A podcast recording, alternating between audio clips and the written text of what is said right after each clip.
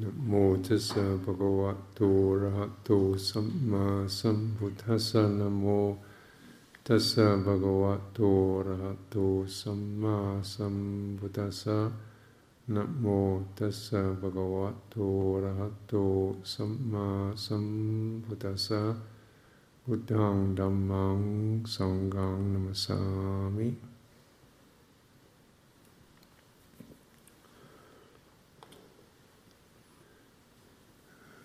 So, over the past week or so, we've been caused to many times consider history of this particular place, this monastery, this Sangha in Britain. Uh, it kind of keeps, you can widen it to how comes Buddhism in Britain? What does it mean anyway? What's it doing? How does it come here? Mm. How does it take root? Uh, how is it that people um, to follow it to such an extent that they're prepared to give up their personal freedom and uh, choice of clothes and choice of day and choice of routines and many other um, choices in order to, uh, as a necessity, to, to more fully, completely practice it. These are really uh, so just causing to consider all these things. Um, you say the history, well, interesting, colourful history, which is always always good for uh, some anecdotes and yarns and you know good old days and bad old days. And do you remember him and what happened to her? kind of thing. And when the roof was, we didn't have much of a roof, and it rained all the time. And when we were, wasn't much food to eat, and the nuns were going around picking nettles out of the hedgerows to try and get some food for us to make nettle and comfrey pancakes, something to eat, because it just wasn't very much. So these are all kind of uh, in, colourful, interesting, and you can uh, history that. Uh, and, but here we are. There's history, and even that, that history that we know is you know, you can you can create ten histories of it depending on where you were at at that time. People who lived here, you know, they can see, oh, it's really rough, or it was really fun, or it was crazy, or it was deeply inspiring, or you know, so people have their own remembering different facts, what happened and what didn't happen. So history is really a uh, bit of a bit of a uh, uh, mirage. Mm but we can recognize this came uh, from a previous uh, situation of certainly the, the, uh, there was a body called England Sangha Trust which was set up specifically to invite um, um, people to go forth. First of all, just men, because that's what they knew. They knew bhikkhus, and then as they opened up, well, why not have women too? It's the invitation. Why? Why bother? You know, that's that's a historical moment. You could say a very potent moment, because it's not just that the, why why why why invite other people and just guarantee to support them. That's pretty, you know, uh, significant. Hmm. And then where do they come from? Well, clearly they'd read and practiced and been inspired by other teachers and felt this is a great thing to have around. Somehow this will be fulfilling for our welfare and also the welfare of those who, who come and for the welfare of our society, which is pretty much lacking any real uh, deep spiritual rudder or sail. It's just kind of wallowing around in various social, material uh, perspectives. Christianity doesn't really have much effect on people anymore. So, some sense of something that will give people a feeling, you know, it's just about getting by. There's a noble, lift, an uplifting quality, and we, even if we don't realize it ourselves, and that was the really kind of significant thing about the English Sangha Trust. They didn't expect that they were going to be able to give full commitment or practice or become arahants or realize stream entry or do a lot of meditation, but they, no, we just want to, but what we can do is create a situation for people to go a bit further than we're going. And that's quite generous and, uh, um, you know, noble gesture. And it's out of these gestures, whatever the details of the cost of this and the name of that and what went wrong there, there's a sense of the, a, also as a transmission. Right? History is just facts or apparent facts, which are actually very debatable. As a rough, you know, fact. Uh, but the transmission is something else, which is what's happening in mind, what's happening in heart, what's happening in spirit. Yeah. Whoever the person's name was, you get why did this accountant and this engineer and this retired person decide to get together and what was happening? Where did that come from? It came out of a certain sense of something deeply missing in life and something noble to rise up to. And it always goes right back to, of course, to the historical Buddha and all the exemplars. Essentially, it's the first noble truth, isn't it? Or a pivot of sign of inadequacy, uh, suffering, stress, and then that's the first noble truth, and that's that rising from that, that wish to realize something further than that whether one realized it oneself or just facilitated it. So a certain kind of nobility of intention coming out of that, which I think to me this is perhaps the more important uh, thread of continuity to um, that runs through this place, uh, not just through this place, but out of that. Essentially, as this place began to finally, you know, gets get itself somewhat stable, like at least got a roof on. It took five years to get a, a reasonable, just a roof and heating and electricity and floors, yeah, uh, that kind of thing, and be able to even walk around the ground without coming across wrecked cars or rubble or trash or old machinery or something else then other people say, well, we'd like to invite people to come up to Northumberland. And we'll do the same thing. Yeah. And then we want to invite people to come to Devon, same thing. We want to invite people to come to Switzerland. Okay. And then Australia, and New Zealand, and then, then eventually, still, this kind of invitation and this potency unfolding. Then, well, you know, clearly something is, is very rich in this in this mix Amaravati, where we'll create something that is not just for primarily for monastic training, but also to facilitate the uh, culture, the cultivation for householders. People come and stay, do retreats, families, and things of this nature. So this sense of the full circle of it all, you know, and paying it back and turning it over. And yet the undercurrent of it is sense of just, you know, struggle a bit, think of the big picture, uh, sacrifice yourself uh, as best you can. Play, be, don't take yourself as the final unit. Think of the group, either the local community or you know the, wider community. Just folk, use that as your frame of reference rather than just your own personal wishes and so on. And trying to hold that together. Well, actually, then that becomes quite a, a potent mode of, uh, of practice. Hmm?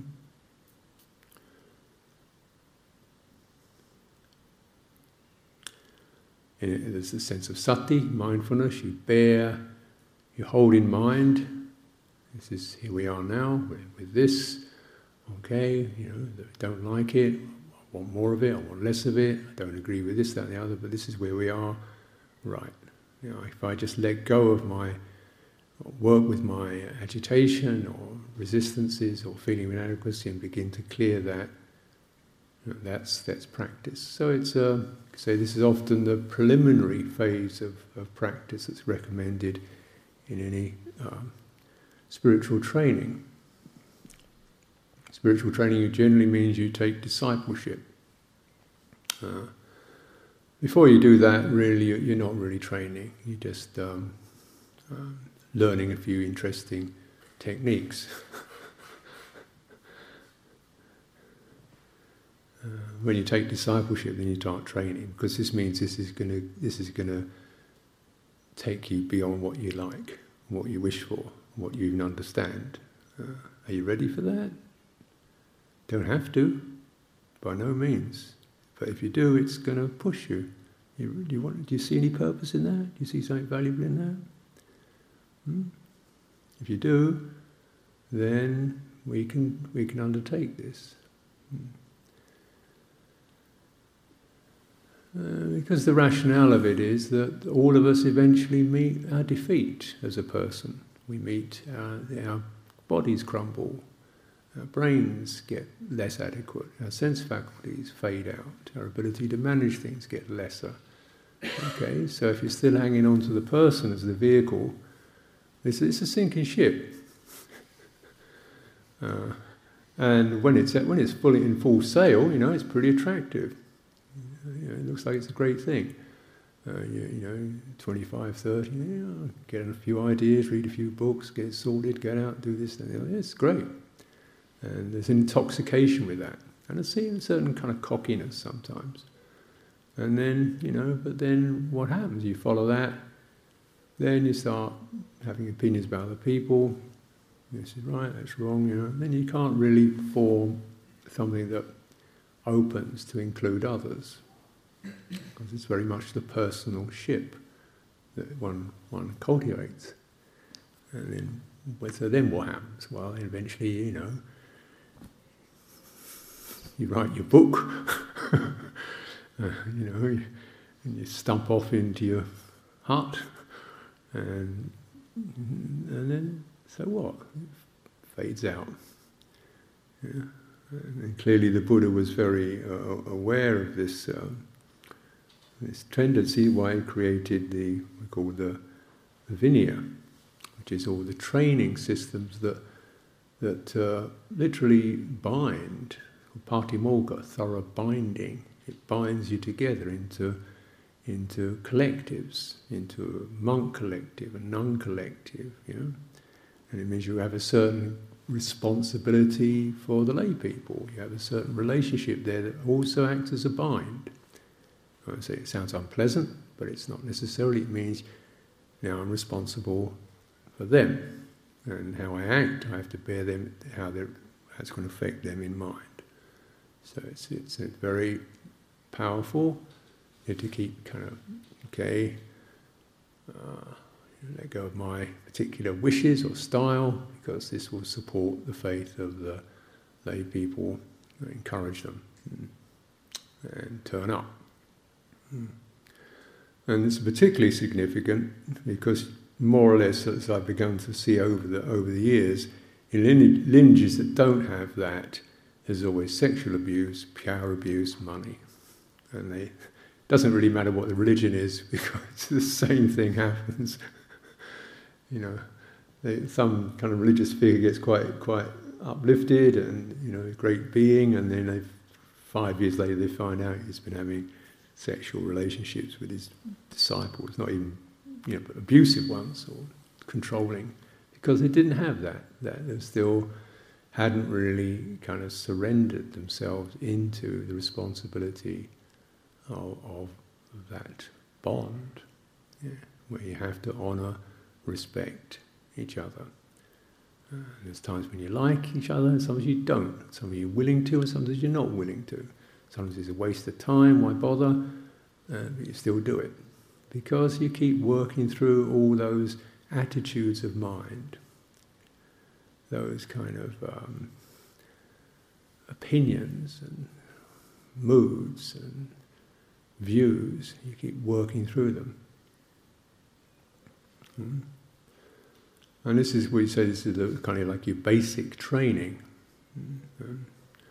So, like first five years or so, at least, it's not really done in, exactly in time, but the sense in which you just follow and and just keep understanding and, re- returning to, you know, uh, that that quality of uh, commitment and uh, responsibility and letting go as best you can. And generally, the idea is that everybody realizes it's a tough, tough call for a human being. We're all pretty much, particularly Western people, we're pretty much independent, competitive, got to be the one and only, get ahead, do my thing.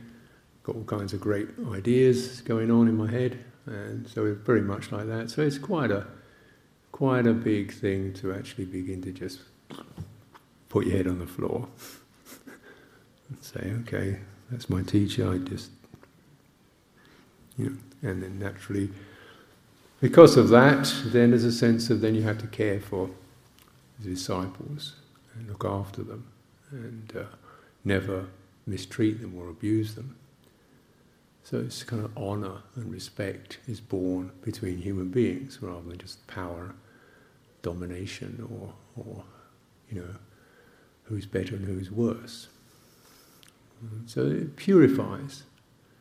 And this process of purification is really the transmission. And it can be done, uh, you know, that's, we could, that's a kind of Vinaya training method that has been the, one of the primary features of this particular lineage, transmission as it's happened, and significantly enough, there were earlier attempts which were strongly uh, uh, based upon meditation training, uh, systematic meditation training uh, from um, meditation monasteries in Thailand, Wat Pak Nam, visualizing uh, and Abhidhamma, a lot of learning, and no fault with that, but they weren't based upon Vinaya. And so all of those ones had a flowering uh, and then essentially the, the person who, it, the human vehicle, sort of just fell away. You know, like, the, the ideas were great and true. There's nothing wrong with the ideas, but the person who was carrying didn't have the uh, strength, the resilience, and the group. There wasn't a group that could, could carry that. So it was like it was a great meal, but there was no proper plate. It was a great flower arrangement, there was no vase to put it in. yeah, so it just fell all over the place. Yeah. And when you when, and it's really important because naturally when we come to a meal we're not interested in the plate, we want the food. You come to a, bunch of flowers, you don't want the vase, who cares, it's the flowers. But if you didn't have the plate, what do you think the food would be, happen to the food? If you didn't have the vase, what would happen to the to the uh, to the flowers, it'd just be a mess, wouldn't it? And so the emphasis here has been very much to uh, do, to cultivate in that way, and obviously relationship to other people is part of it, but not even personal, but fellow practitioners. Who knows what our karma is? Who knows who we've been in previous lives, or how we've hurt each other, or disappointed each other, or gladly, who knows, but let's just clear any kind of negativity or jealousies or regrets or passions. So just clearing, clearing, clearing, clearing the tendency to do that. Yeah, and it's uh, and then depending on how you know how fortunate, how much your own resources in that. Some people just didn't have, don't have the resource for that. Or maybe that's not what they're that's not they're up to at this time round. But so there's always been a huge uh, percentage of people passing through, trying it for a, a, month, a year, five years, three years, ten years, twenty years. Oh, that's enough, I think. Yeah, enough right now. Feel, yeah. And by and large, that's a sense, okay, it's respected, you tried, you worked with it, you did good, you've definitely, you know, cleared stuff, good, go on, continue. So, and then that, that means there's no real leaving of it. in, in that sense. Once you get into that, that, once you understand that theme of purification. And this was basically, uh, you know, how this differed from, say, um, going to the Buddhist Society summer school or going to a, a retreat centre in Staffordshire learning nine different stages of uh, insight. And it also extreme is pretty, uh, the, it's also kind of quite resilient because you can do quite a number of things within that that that uh, frame of reference. Certainly, they were needed. When I picked up practice myself, it was very much meditation. I think most people we're all uh, interested in that. That's what interests us. Clay to clarify, calm the mind, clear the problems and so forth, get focused. That's understandable. I did that for three years.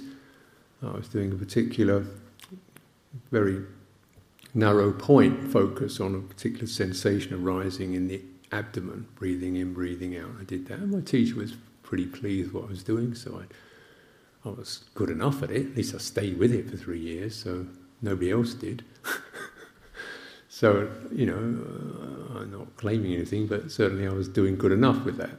And then uh, circumstances took me to Britain, and then, you know, it just all fell apart, you know.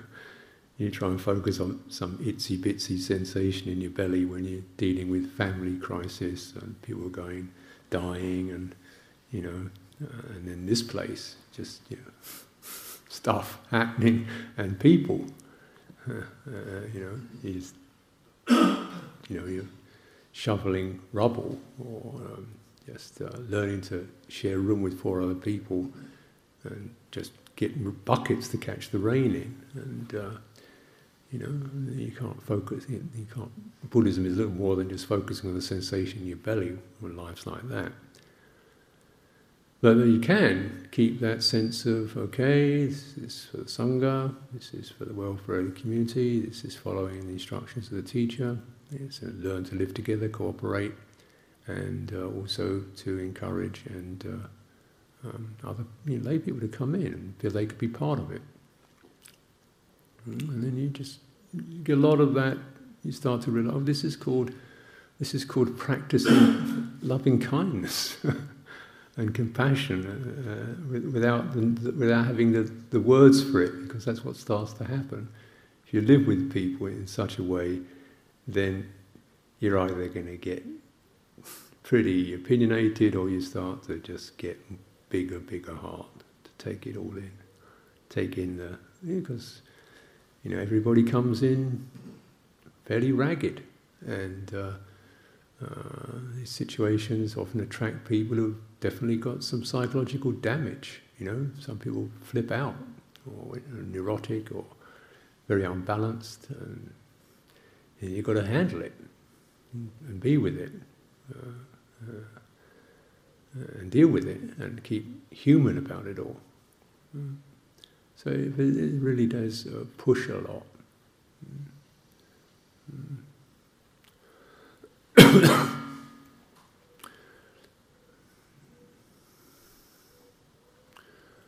and yeah, the other end of the spectrum, we were always encouraged, uh, particularly this lineage has quite a refined sense of training, Vinaya training, morality training, which is beyond morality, it's about how you hang your robes up. So they always deal with the robes as if it's the, say you should handle your robes as if it's the skin of the Buddha, with great respect and care You look at them very carefully to see even a tiny little hole big enough for a bed bug to crawl through, you have to fix it. You can't, you know, you can't just old rag throw it on the floor. You've got to have a special rail to put it on, treat it with respect, be with it at dawn. Uh, you don't trample on the edges of it. You take it off when you do work. A bowl, you're supposed to hand never to scratch the bowl. Don't leave the bowl dirty. Always clean it promptly. It's not like a soup plate. It's called the skull of the Buddha. It represents the uh, the relationship between the samana and the householders. The, you carry the bowl. You carry the Buddha's bowl.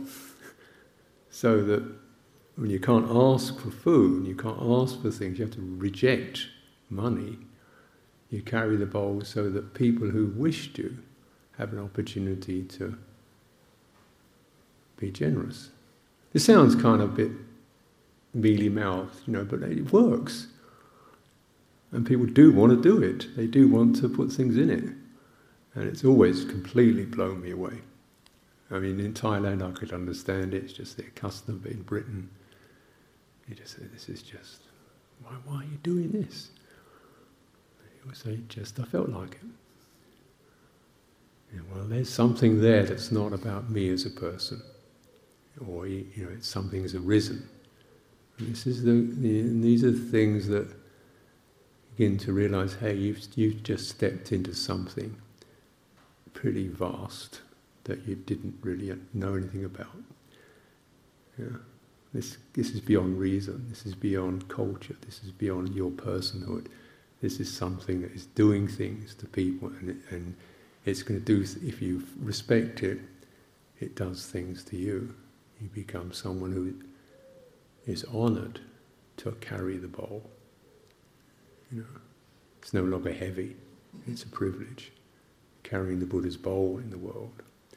It represents everything that stands against greed, competition, grabbing, manipulation, uh, uh, you know, hatred or, you know, and it carry and it stands against that and it stands for everything that brings people together, recognizing our humanity, uh, living simply, trying to live as frugally as possible, to ask for as little as possible. And all these tremendously powerful messages that are occurring without saying a word through that thing. Well, at least I could carry the bowl. And so I reflect upon that. You know, couldn't really, you know, meditation wasn't going so well, you know, feeling kind of tired or this, that, the other. You think, but I can carry the bowl. And I can, so that good causes and conditions will come out of that. And they do. This whole place is built around that principle, essentially. Uh, and without ever asking. Yeah. I mean, let, letting the needs be known. If you want to offer, this is what you can do it, but no pressure. When you, you come here, you can come here for absolutely free, nothing. You want to give a thousand pounds, fine. You want to give nothing, can, that's fine. Doesn't matter. There's no check at the door. Well, this what a great thing to feel one's be part of. Yeah. Yeah. And then people get to uh, have a sense of something they can trust. So this is a transmission.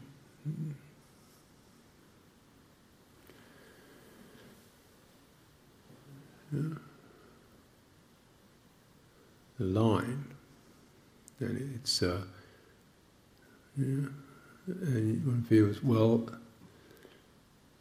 Hmm,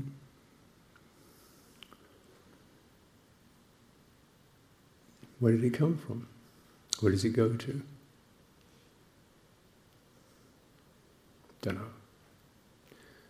But is it already something that's moving against the forces of greed, hatred, and delusion?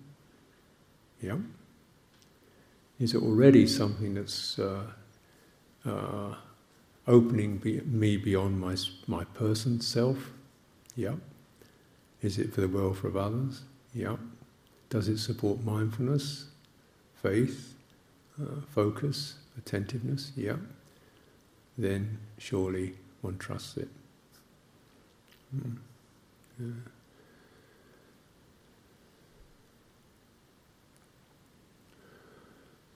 Otherwise, you see, it's also the case that it, you know, in term, particularly in terms of uh, spiritual practice, Dhamma practice, meditation practice, how do you assess anything? How do you really know whether you're on a good thing or you're just getting deluded? Yeah. How do you know you're just kind of buying a, a lemon? It looks good. Yeah. How do you know? Know it's not all just a waste of time? Some other cult. it's just going to fizzle out. Yeah. And you think, well, what's it going to do with me anyway? You know. But really, uh, or even also one can even live in all this, live in the history of it, live in the circumstances of it, live in the building project and the meetings and uh, you know discussions over the colour we're going to paint the door and what's going to do about the cat and uh, you know and whose duty is to water the flowers and whether we want to all these kind of details of, of the life. And you can sort of miss you miss the wood for the trees you know you actually oh well you know what this is about purification. Really? And when I start to get agitated or opinionated or it's got to happen this way or I don't see why I should have to bother with that that's not about purification uh, or if I feel intimidated I can't dare say anything, and that's not about purification, is it? So you see that, that theme that we use to clear the mind mm, and to feel, you know, say a bit, be who you are. It's not going to be perfect, but that's you're willing to learn. You learn in the group, in the group medium.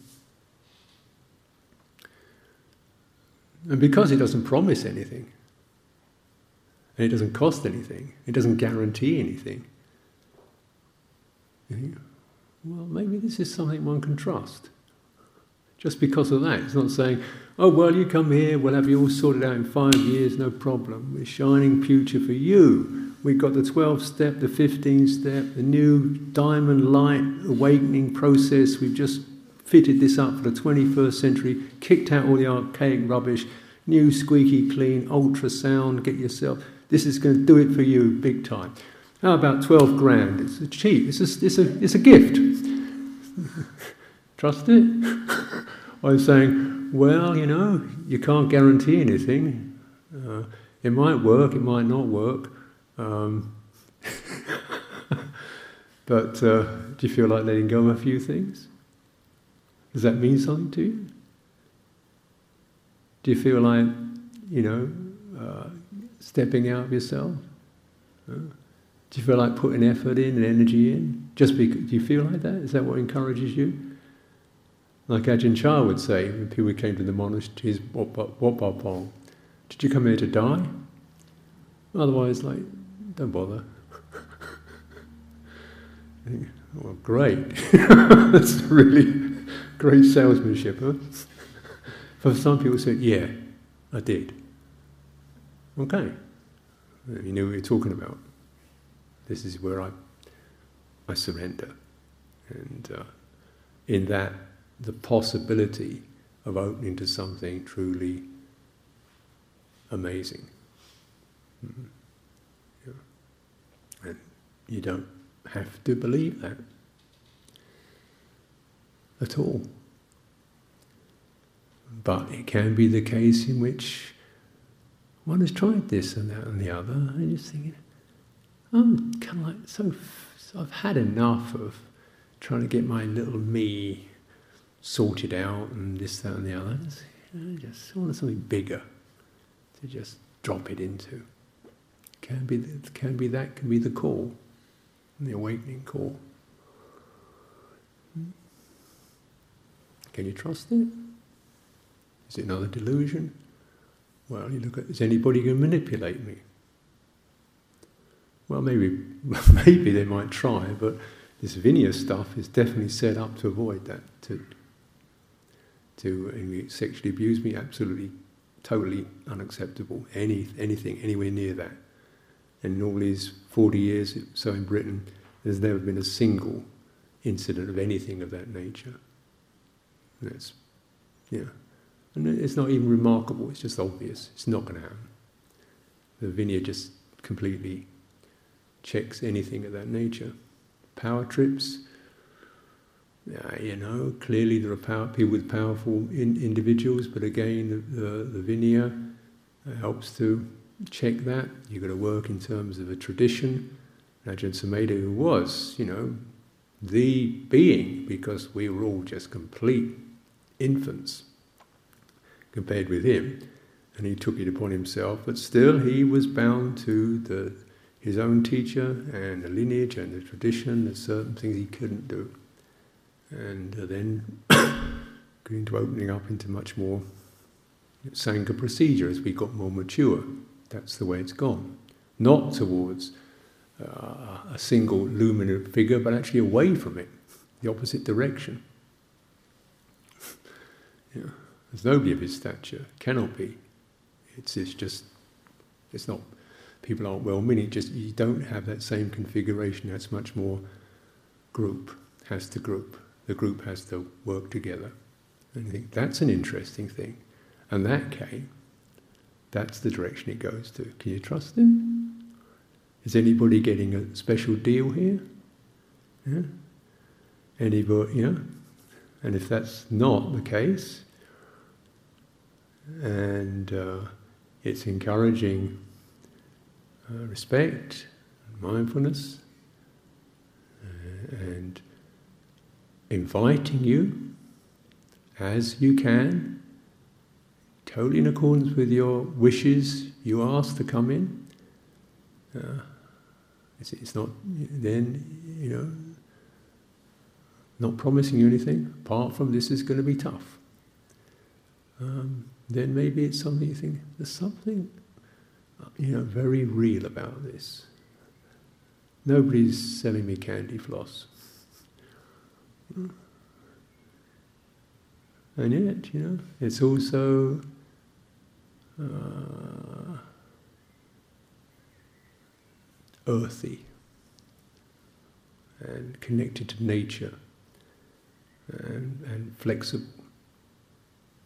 You can do it in Britain, you can do it in France, you can do it in Portugal, you can do it in Norway, you can do it many any countries where the same quality of relationship and training can occur.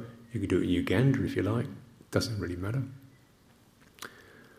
because it relates to certain fundamental realities of the human mind, spiritual training, the, the, the, the, the need and the ability to step beyond oneself, and the kind of uh, culture and the persuasion and the encouragement and the you know, and the friendship to do that is to me is therefore one can trust it. And at the end of the day, what you know, so you can have an opinion about yourself. With spiritual practice, you're looking for some kind of reference. Are you getting anywhere? Are you, are you uh, people sometimes ask me, so am I a sotapanna, a stream enterer, or I was a stream enterer, what do I do next? And, uh, uh, you know, when you get to anagami, and I'm thinking, no, don't, don't, I really wouldn't do that. Just recognize if you're suffering or not, and how it feels, and how you can let go of it. Just keep doing that till there's no more suffering left. That's what you can trust. Forget the language and jargon. Is that real? Do you have to be a Buddhist in order to wake up? Do you have to have studied all the scriptures in order to be awakened? Is that necessary? Do you have to know Pali? Not these things are in the way, but uh, do you think that's what? Do you think that's what it takes? They, certainly, the Buddha didn't have all that going for him. Neither did his early disciples, but they did have this sense of, uh, you know, commitment, sense of a vision, faith. There is a beyond uh, the willingness to put whatever they had, whatever they could, into that, into restraint, into care and attention, into uh, mutual support, training under a discipline, and otherwise you're just left with opinions about yourself. You know? Or trying to have some wonderful state. You can say, look, I had one of these. You know, something. I had this light when I was in meditation, I had this kind of things went quiet, and I had this little light came on. Does that mean I'm in I'm an anagami?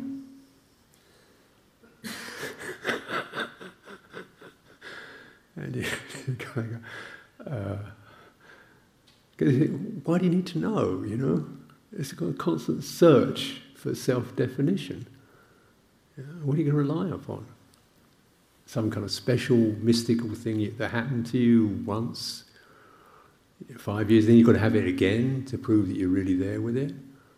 Um, you know, you end up just, just relying upon opinions about yourself or trying to form some opinion about yourself based upon some one-off experience. But the aim of this is to not have an opinion about yourself. Just have heard all the opinions you have about yourself. And frankly, most of the opinions I've had about myself have not been very nice at all. I don't know if your mind does that. I don't think I've ever really had a very wonderful opinion about myself. You know, it's just kind of just, you know. I mean, the best it can do is, is well, well, he does mean well, I suppose, bit of an idiot, but okay. Uh, bumbles along, and just eventually, don't even bother to go there. I can't rely on, I not can't rely on all that. Because otherwise, well, an opinion, I'm wonderful. Just what everybody needs, the most fantastic monk, teacher, luminous being on the totally right. A, I think I'd sooner have a bad opinion have that one. but the idea is to not have an opinion, because what's to have an opinion about? Whether you're suffering or not is not an opinion; it's an experience.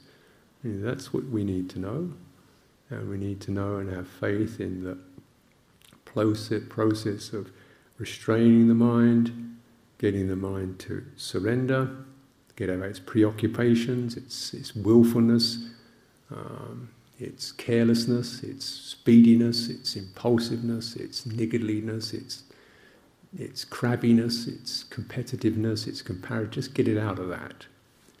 Yeah, and then ehi, bhikkhu. This is you. Wake up. Yeah.